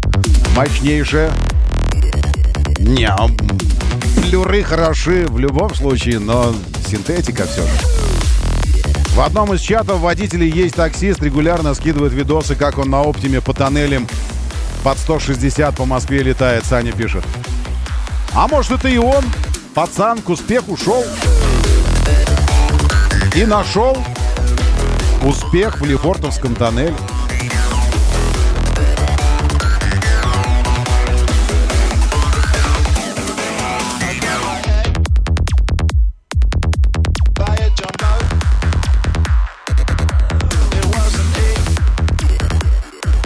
Преображенская площадь на, на щелчке, что-то мощное на перекрестке. Черный щелчок весь прям вот знаете куда, прям до Дворца творчества детей. Это Черкизовский детский парк. Вот сюда. Да практически до МСД СВХ. Из-за аварии на Преображенской площади.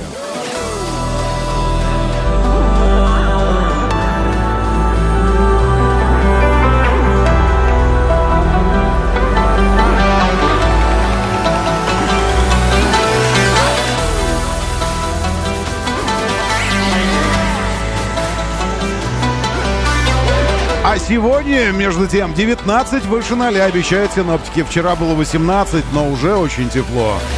А завтра 22. День без одной минуты 16 часов. Луна убывающая, магнитное поле неустойчивое. Встретите магнитное поле, поддержите его.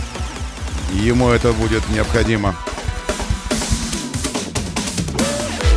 Осадков сегодня не ожидается. Завтра 22, в субботу 23. А дальше мы не знаем. В Питере 6, в Сочи 12, Ростов 5, Волгоград 9, Нижний 9, Новосибирск плюс 11.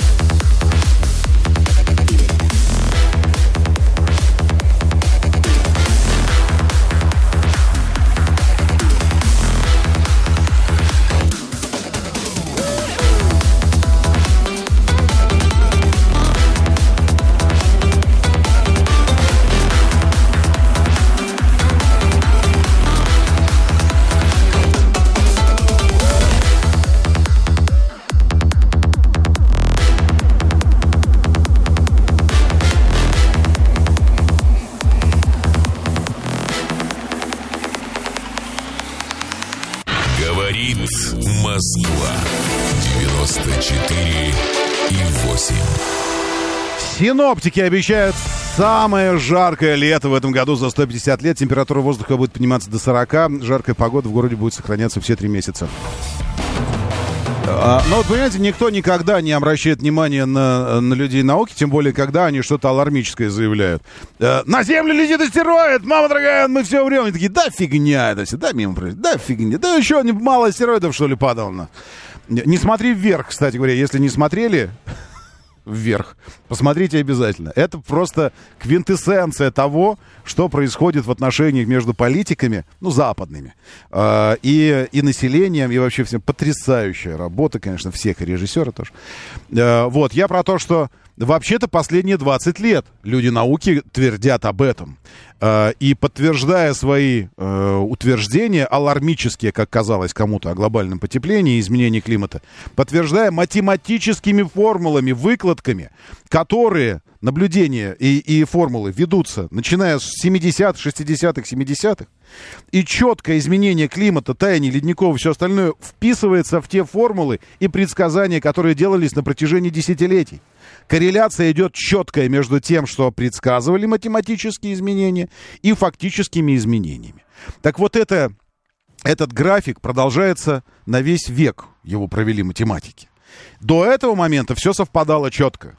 И если думать, предположить, что так и будет развиваться, на самом деле развиваться все будет куда драматичнее, к середине века среднелетняя температура в Москве 43-45. 43-45. Обычная температура лета в Москве к 2050 году. Добро пожаловать, граждане, в это самое будущее апокалиптическое, про которое сейчас вы в сериалах только смотрите. А мы дальше можем продолжать вот это вот все. Никакого глобального утепления нет. Вулканы и раньше все это делали за нас, все это фигня. Окей, окей, окей, окей. Моторы. 7.36, говорит Москва. Моторы, доброе утро. Приветствую. Очень хорошо, что вы здесь. Ага. А, что-то здесь про... Я не помню, где я... Просто здесь есть сейчас слушатели из Калининграда. А, может, вы вспомните и кинете э, эту ссылочку. Кто-то сходил из, э, из журналистов по, по Калининграду э, и местных, поспрашивал, как вы относитесь к, к переименованию к переименованию. Польша переименовала, понимаете, э, Калининград. Вот. И, и что-то не, что не могу найти. Я не, не, не знаю, где, где это было. А, или это в, чатике у нас где-то было. Не знаю. А, если найдете, киньте еще раз, ладно? Потому что э, здесь... Э, братья калининградцы со своими эмоциями вот по этому поводу. А, а их можно было бы, мне кажется, поддержать тоже какими-то какими-то этими. Ну, в общем, вы знаете. Да, китайцы потрясающие, э, молодцы. Китайцы подделали Илона Маска, не прибегая к дипфейкам. Народ поверил, 120 китайских предпринимателей э, пришли на открытие нового издания Wall Street Magazine в Нью-Йорке, где организатор Гэри Конг пообещал встречу с миллиардером. Ходил какой-то ряженый чувак в костюме, делая такое лицо типа он Илон Маск. И, и люди все поверили, там приглашение стоило от 5 до 10 тысяч долларов на эту встречу. То есть чувак вообще не, не Маск ни разу. Ну, то есть, ну, в смысле, при, при любом сколько-нибудь э, приближении понятно, что он вообще не имеет отношения. Но э, я думаю, это, конечно, расизм со стороны китайцев. Безусловный расизм. Потому что таким образом они говорят, гляньте на этих белых, они все на одно лицо, мы не можем понять, Маск это или нет. Вот, то есть чувак вел себя просто головой махал, типа, так вот как Маск делает, так чук-чук, вот он идет, типа. Вот, и, ну, видно, что это вообще, ну, в смысле, ну, совсем не, ну, абсолютно. Но китайцам, китайцам было хорошо, они думают, что все на одно лицо эти. С другой стороны, если бы нам предъявили какого-то известного э, китайца, то мы тоже, наверное, не, ну, это сейчас тоже, да, расизм? Так тоже, наверное, нельзя говорить. Но я думаю, что мы тоже не сразу бы, э, не сразу бы опознали там, что это вот там, типа, этот самый, вот это. Ну, а может, и вообще бы не опознали никогда. Поэтому тут обижаться на них нельзя за это дело. Да, слушаю, доброе утро. Слушаю, здравствуйте. Роман, доброе утро. Доброе. Данила, Москва. Слушайте, немножко не по теме. Может быть, у меня у одного такая шляпа происходит с Яндексом. Последние несколько дней все время теряется. Нет. в Москве. Выезжаю да. за МКАД, и все работает. Нет, а оно же сейчас осложнили работу специально навигатора. Просто 10 это должно было закончиться, но пока не закончилось. Понравилось. Да. Это в связи... Ладно, в связи, дня. да, спасибо вам тоже. Это в связи с, э, с беспилотниками, атакой и и потенциальными угрозами, а поскольку они все привязываются к местности через GPS, э, и сигналы GPS сейчас такие, да, это, это общая проблема. И чем, чем центральнее ваша геопозиция э, в городе, тем хуже. Э, я с улицы Молостовых, Молостов, Молостовых, наверное. 20 лет живу в Калининграде, поэтому Молостуха. Доброе утро, Молостуха. И Калининграду вашему красивому привет. И косе вашей рядом тоже привет. Несколько раз э, бывал в Калининграде и Светлогорск. Есть такой город Светлогорск? Хороший там такой ресторанчик есть, уютненький, вкусный вообще. Доброе утро, я слушаю вас. Здравствуйте, доброе. Доброе утро. Роман, до, доброе утро. Александр Митрогород. Да, Александр, приветствую, доброе. Рома, вчерашнюю тему вспоминая, чтобы немножко доброты сюда внести в наши передачи, о, о, о желании приобрести старый автомобиль там 60-х, 70-х годов. Угу. Вот, и прям в тему у меня, э, ну, рядом соседи по гаражу, Вербная 2, Э, сервис, э, человек, который занимается американскими автомобилями, ну, ремонтом, реставрацией. Угу. И я туда хожу как в музей.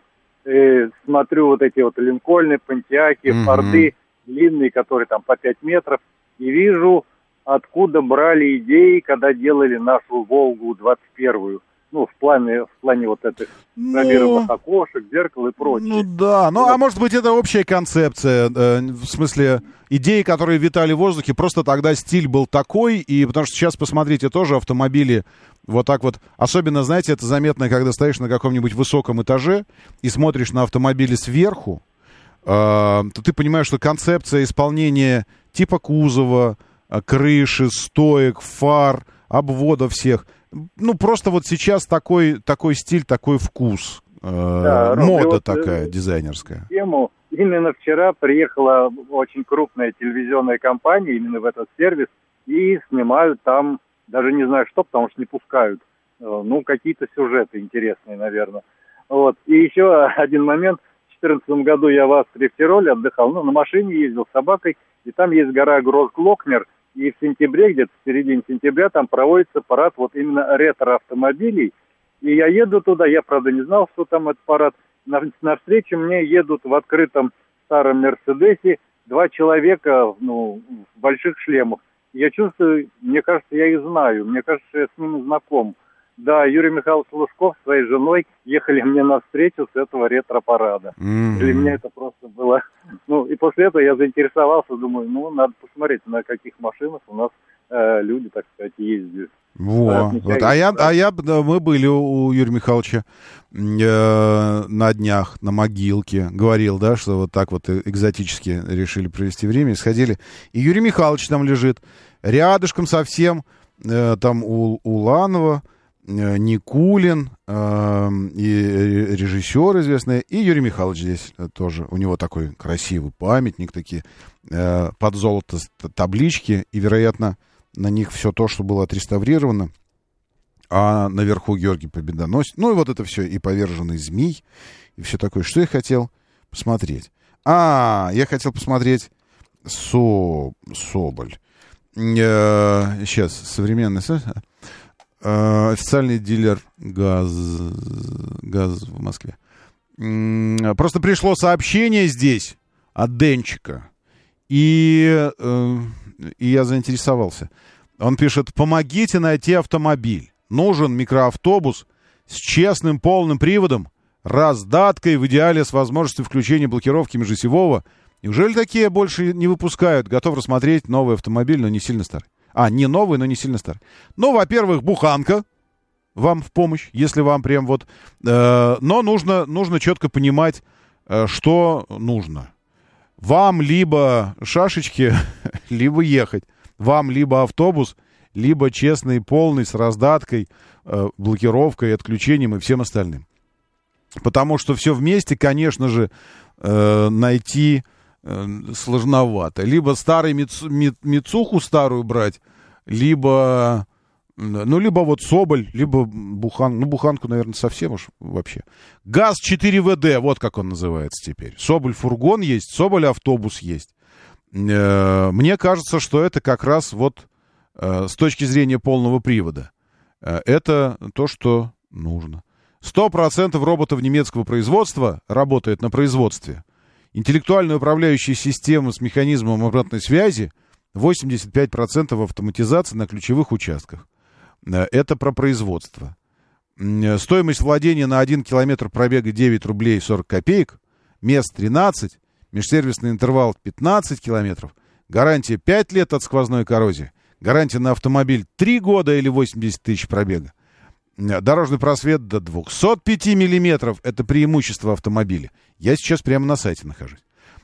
Получить предложение, цены они не публикуют. Вот так вот, не публикуют все равно цены. Э, так. Соболь бизнес-автобус есть. Понятно. Э, Газель бизнес, бизнес-автобус. Нет, нам нужен Соболь бизнес-автобус. Э, Соболь бортовой, двигатели. Ну, дела. Э, я думаю, я думаю, а что еще? А что еще вот с таким настоящим механическим полным приводом? Доброе утро, да, слушаю. Здравствуйте, доброе. Роман, да, доброе утро, где читает. Да. А, вот товарищи, которые ищут себе автобус Э, собственно, то есть да. Угу. Соболь 4 на 4 есть в комплектации экспедиция на удовой резине с э, лебедкой, с э, экспедиционным багажником. Да, я вот как раз на него сейчас и смотрю, вот он рыжий такой, и все это, бампер а, огромный. Наличии, я так понимаю, нету, я просто сам недавно, мы с друзьями смотрели, там еще что-нибудь такое, купить себе, дурацкое, угу. покататься. Вот. А так, э, вот, отличный вариант. Только единственный груженный он будет жрать где-то по 25, если он готов. Что нужно делать? Он будет кушать бензина по 25 литров. А, куш, кушать бензина. Ну, да, такой-то... Такой автомобиль, да. наверное, на каждый день не используется, и его используют когда вот только по, по случаю, я если... Еще одну вещь сказать. Тут звонил вам там товарищ один, который э, сказал «моя хата с краю». Угу. Передайте ему, что продолжение у нее врага первого встречаю.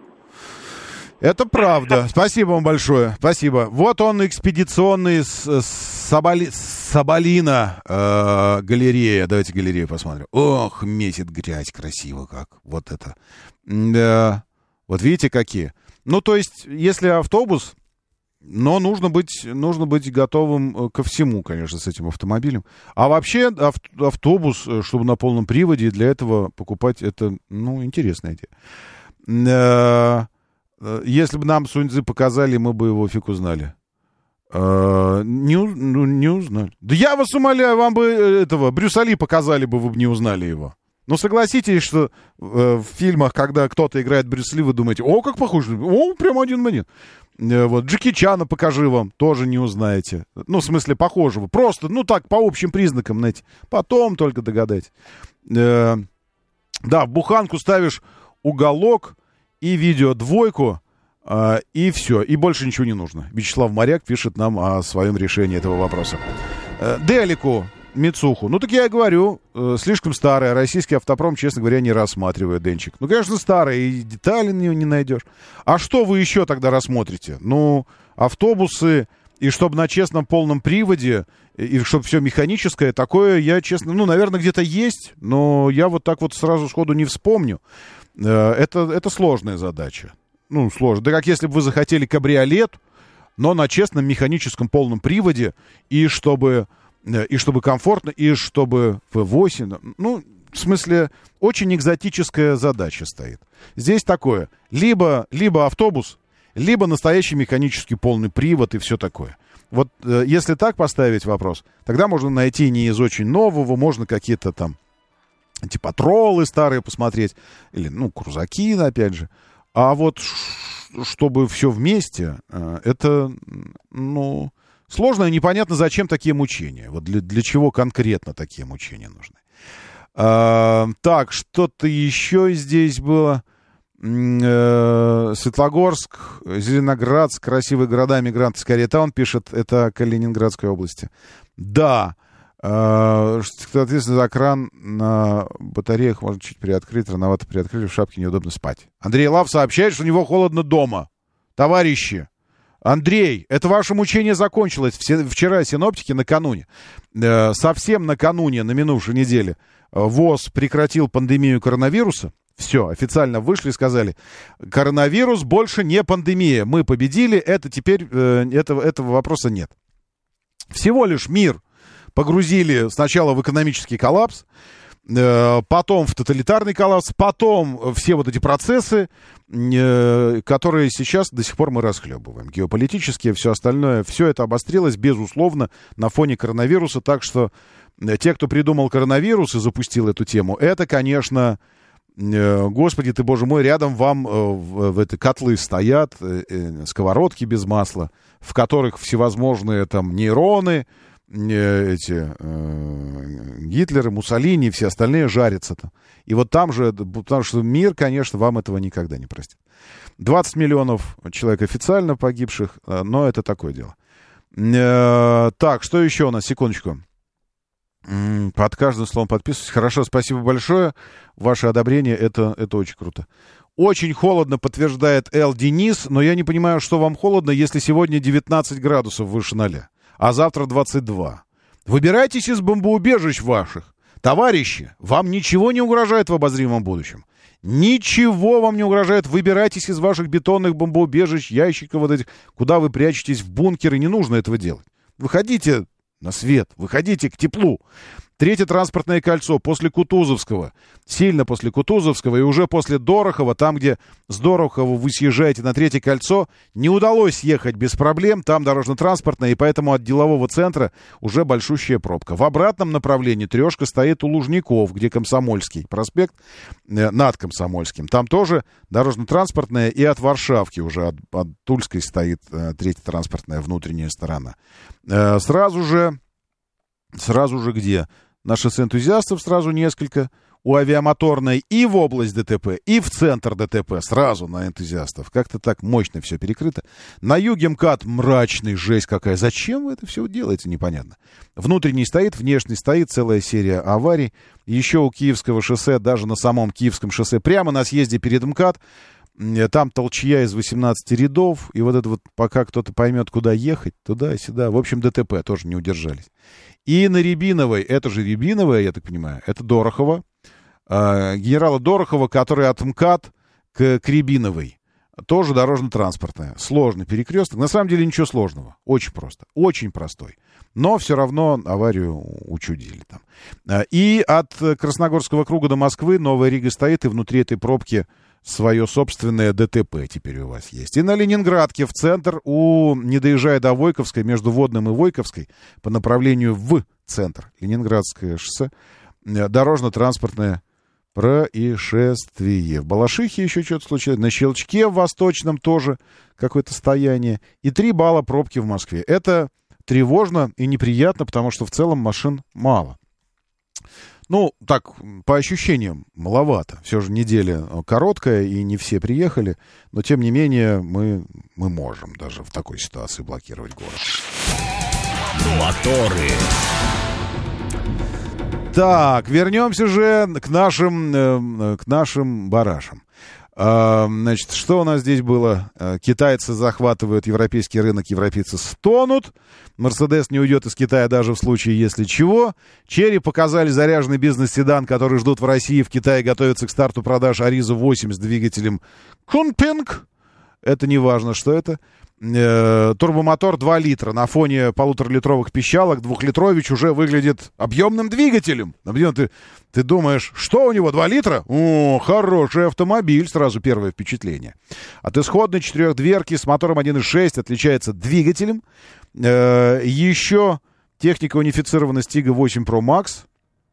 Аэродинамические элементы декор – семиступенчатый преселективный робот, 254 силы, 390 ньютон-метров в момент. Выглядит как Аризу 8, который мы все ждем, ждем и ждем, но только теперь у него другой мотор, и он помощнее. Очень хорошо.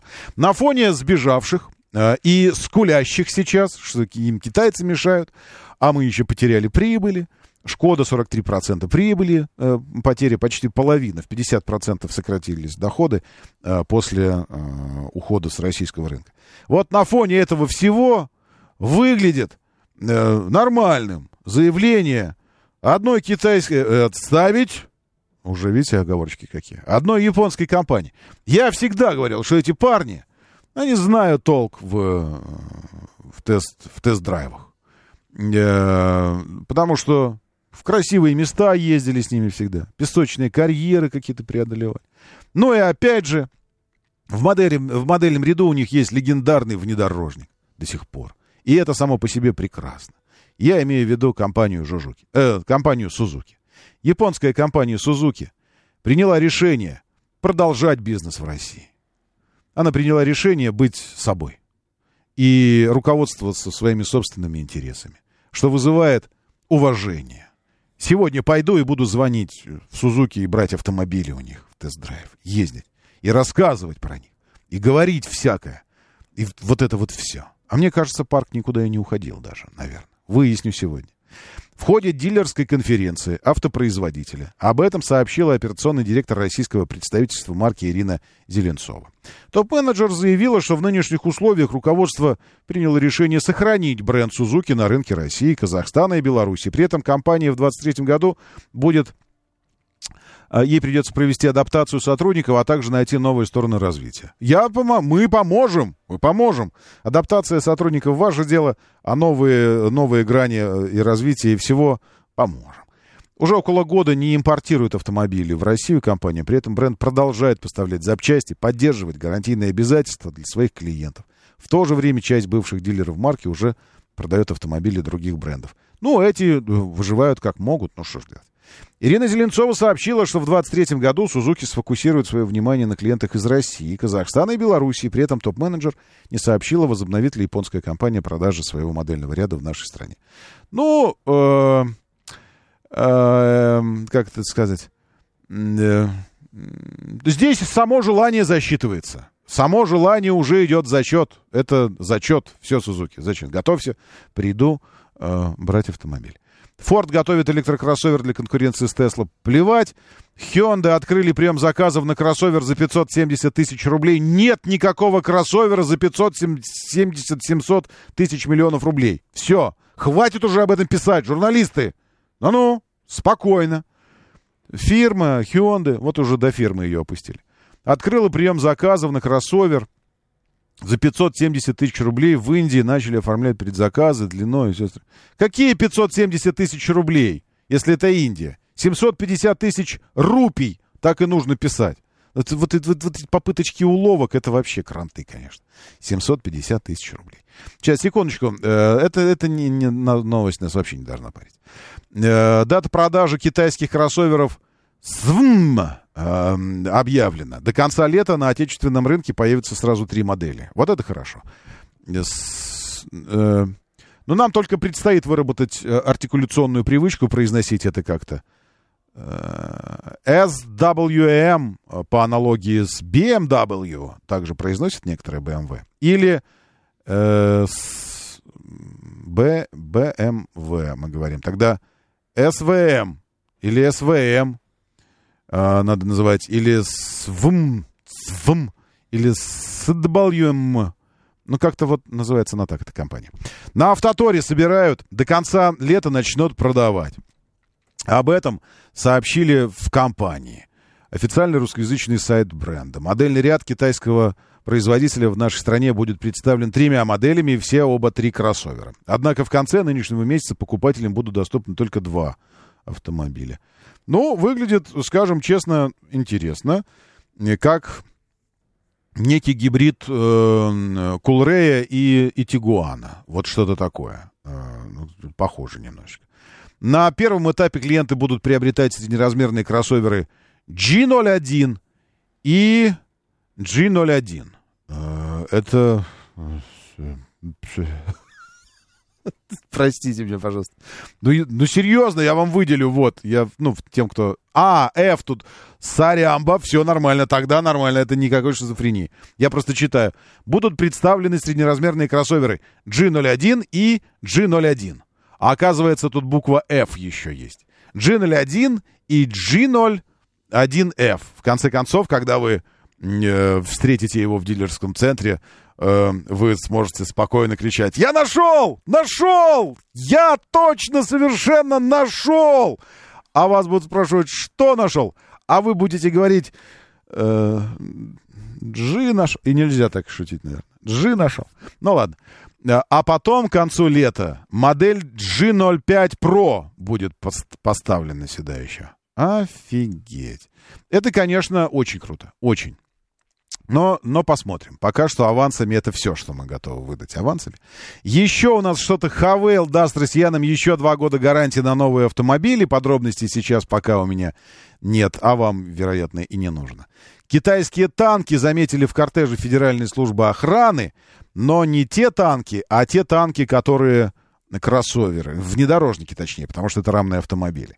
Э, вообще удивительное название, конечно, каждый раз приходится, когда говоришь об этом бренде, это суббренд компании э, Хавейл, вы знаете, каждый раз говоря об этом, э, нужно уточнять, какие танки. Это не то, что вот это, не волнуйтесь, не китайские танки. Интересно. Кстати говоря, у нас на носу буквально там, в ближайшем обозримом будущем знакомство с одним из танков. Но эта история уже не для сегодня. Для сегодня осталось только прощание. Меня Роман Щукин зовут. Держитесь там и будьте здоровы. Моторы.